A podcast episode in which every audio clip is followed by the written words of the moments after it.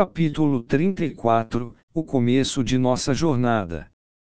Parte 3 Nenhum dos meus truques, armadilhas ou estratégias foram remotamente eficazes contra ele.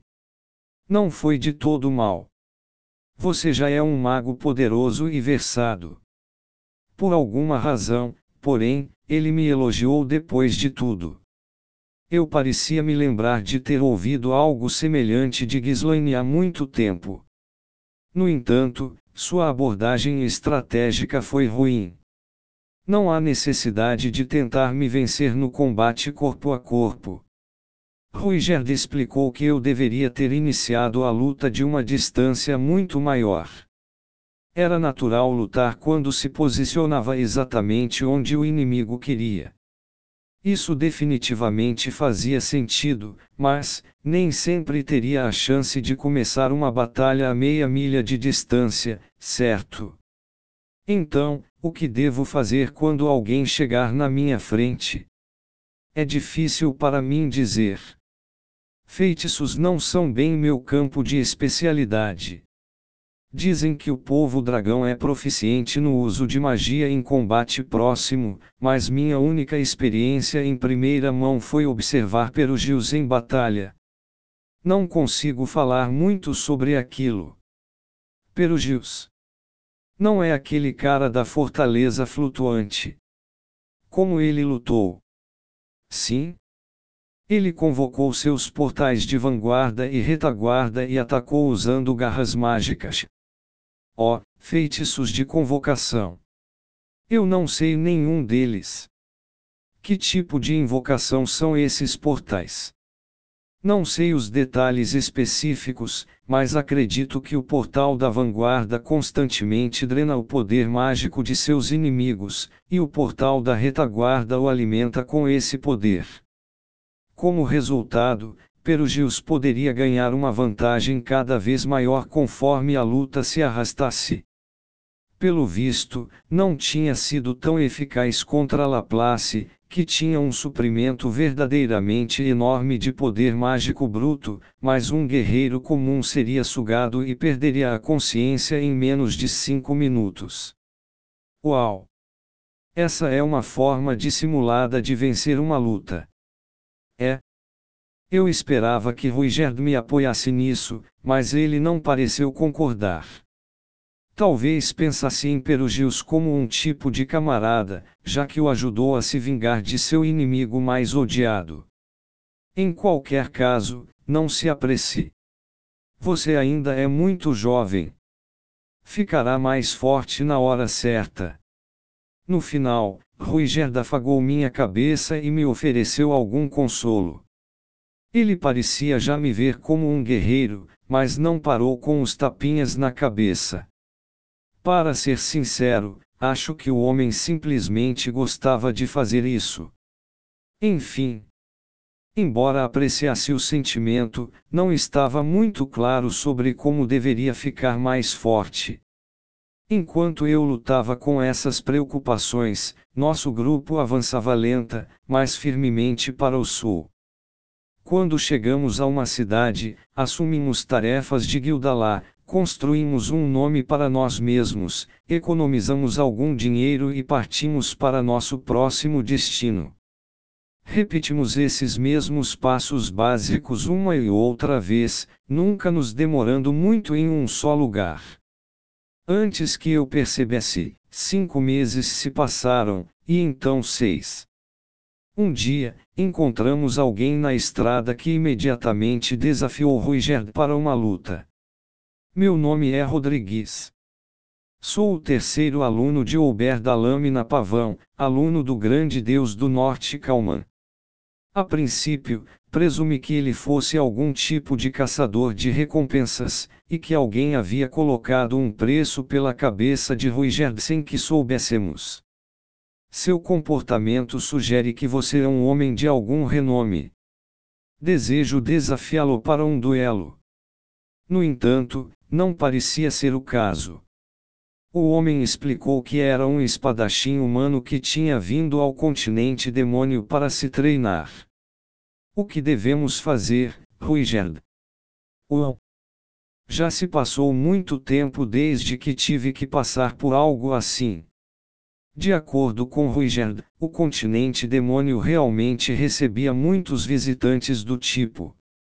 Os monstros neste continente eram fortes, assim como os aventureiros que os caçavam. Isso o tornava um lugar ideal para os guerreiros aprimorarem suas habilidades. Vaguear sem objetivo, exceto ficar mais forte, parecia inútil para mim, mas tanto faz. Eu não me importaria de aceitar, mas o que você acha? Acho que você tem todo o direito de recusar. O que quer fazer? Eu sou um guerreiro. Quando alguém me pede um duelo, prefiro aceitá-lo. Cara, você podia ter dito isso desde o começo. Decidi ao menos definir algumas regras básicas. Será uma partida amigável, e não um duelo até a morte. Não é permitido matar. Nosso guerreiro só vai dizer seu nome depois que a luta acabar. Ambos os lados concordam em não guardar rancor, seja qual for o resultado. O espadachim consentiu alegremente, então o duelo começou na mesma hora. Ruigerd venceu de forma justa, tendo defendido de forma limpa os ataques mais furiosos de seu oponente.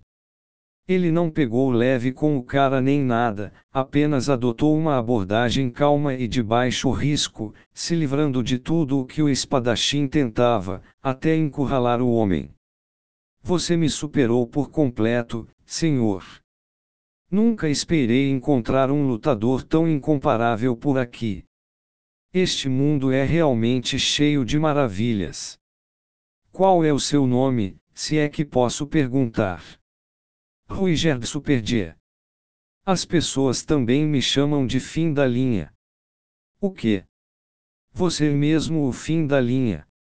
O temível guerreiro Superd. Já ouvi falar muito sobre você enquanto vagava pelo continente. O espadachim parecia totalmente surpreso com isso. Parecia que, neste momento, a maior parte dos humanos sabia surpreendentemente pouco sobre os superdes. Muitos não sabiam que lutavam com lanças de três pontas ou tinham uma joia vermelha na testa, seu cabelo verde esmeralda era a única característica que parecia ser um conhecimento comum. Em outras palavras, mesmo quatro séculos após a guerra, ainda tinham um preconceito profundo contra todo um grupo de pessoas com base em nada além da cor do cabelo. Como alguém poderia pensar que essa era uma razão boa o suficiente para oprimir os outros?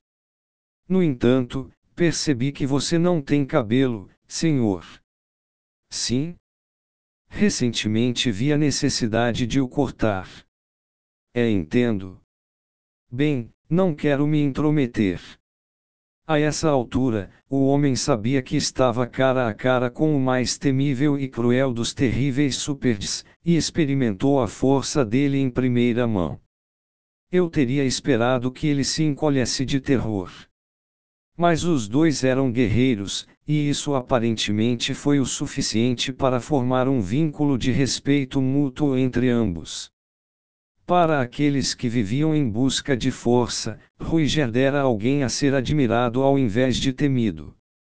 E pensar que tive a chance de lutar com uma figura lendária como você. Vou ter que me gabar disso para todos lá de casa. Aquele homem, ao contrário da maioria dos outros que encontramos, ficou claramente feliz por ter conhecido Ruigerd. Era quase como se tivesse topado com um astro de Hollywood na calçada e descoberto que, apesar de sua reputação de ser rude, ele era na verdade um cara caloroso e amigável. Você aí? Meu nome é. Após aquele primeiro duelo, Ruigerd começou a receber um fluxo constante de desafiadores. Quanto mais para o sul íamos, mais deles apareciam. Vários desses guerreiros em treinamento eram bem versados na história e apontaram que Ruigerd tinha o mesmo nome do líder do infame bando super dos dias da Guerra de Laplace. quando ele explicava que era o mesmo homem, todos reagiam com espanto. E então passariam um dia e uma noite inteiros conversando sobre suas experiências de guerra. O velho Ruigerd costumava tagarelar até cansar quando começava a falar do passado. Mas suas descrições simples e diretas do que realmente aconteceu eram aparentemente cativantes para outros guerreiros como ele. Em particular, adoravam a parte em que mencionava ter rompido um cerco de mil soldados, começou a se esconder e, eventualmente, se vingou de Laplace. Foram derramadas mais do que algumas lágrimas masculinas. Se transformássemos toda a história em um livro e de alguma forma a publicássemos, talvez pudéssemos realmente reabilitar um pouco da imagem dos superdes. Guerra injusta o combate mortal no continente demônio, soava muito bem, certo? Ou talvez verdades não contadas da história, a verdadeira história dos superdes. Ei, eu provavelmente poderia os imprimir sozinho usando magia da Terra, não? E eu já conhecia todas as quatro principais línguas dos continentes.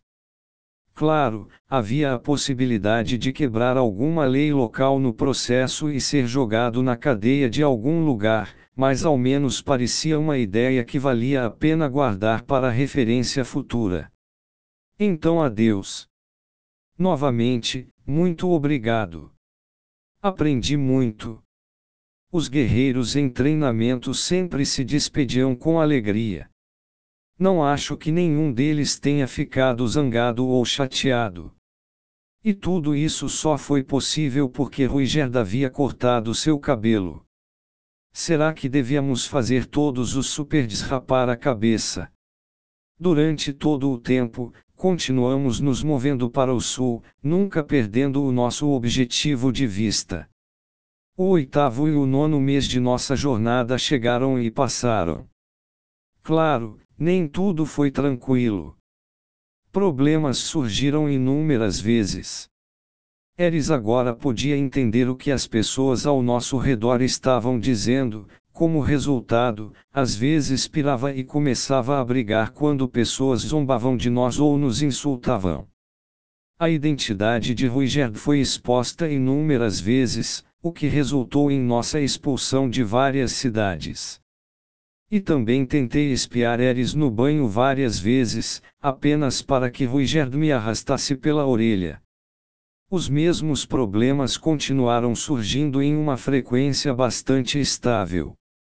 No início, isso me deixou ansioso. Tentei pensar em maneiras de consertar tudo ou, em primeiro lugar, evitar que coisas assim acontecessem. Mas quando pensei nisso de verdade, Eris entrou em brigas, sim, mas nunca desembainhou sua espada diante de ninguém. E quando Ruigerd foi expulso da cidade, nunca foi algo tão violento e caótico quanto sua fuga de Ricarizo. Certa vez, um soldado que encontramos disse: Desculpe. Algumas pessoas ficam assustadas quando sabem que há um super por perto, em um tom de voz apologético. Além disso, nunca tive sucesso em espiar Eres no banho. Em outras palavras, todos os problemas foram consideravelmente pequenos. Nunca resultaram em uma enorme crise. Então comecei a me preocupar um pouco menos. Eris era uma pessoa violenta, Ruigerd era um super, e eu era um pervertido. Nascemos todos assim, e não havia muita esperança de que mudássemos agora. Nós três estávamos fazendo o melhor que podíamos. Isso já era bom o bastante para mim. Uma bagunça de vez em quando não era o fim do mundo. Não havia razão para se estressar com isso, certo? Em algum momento, realmente comecei a pensar assim. Eu não estava tratando nossos erros levianamente, ou subestimando o que nos custarão. Acabei aprendendo a relaxar um pouco e manter as coisas em perspectiva. Isso pode parecer simples, e acho que é. mas levou meses e meses na estrada com Rui Gergieres antes de finalmente pegar o jeito. Cerca de um ano se passou desde que partimos de Recarizo em nossa jornada. Antes que percebêssemos, nós três nos tornamos aventureiros de Ranquinha. E, finalmente, alcançamos a cidade de Porto do Vento, bem no extremo sul do continente demônio.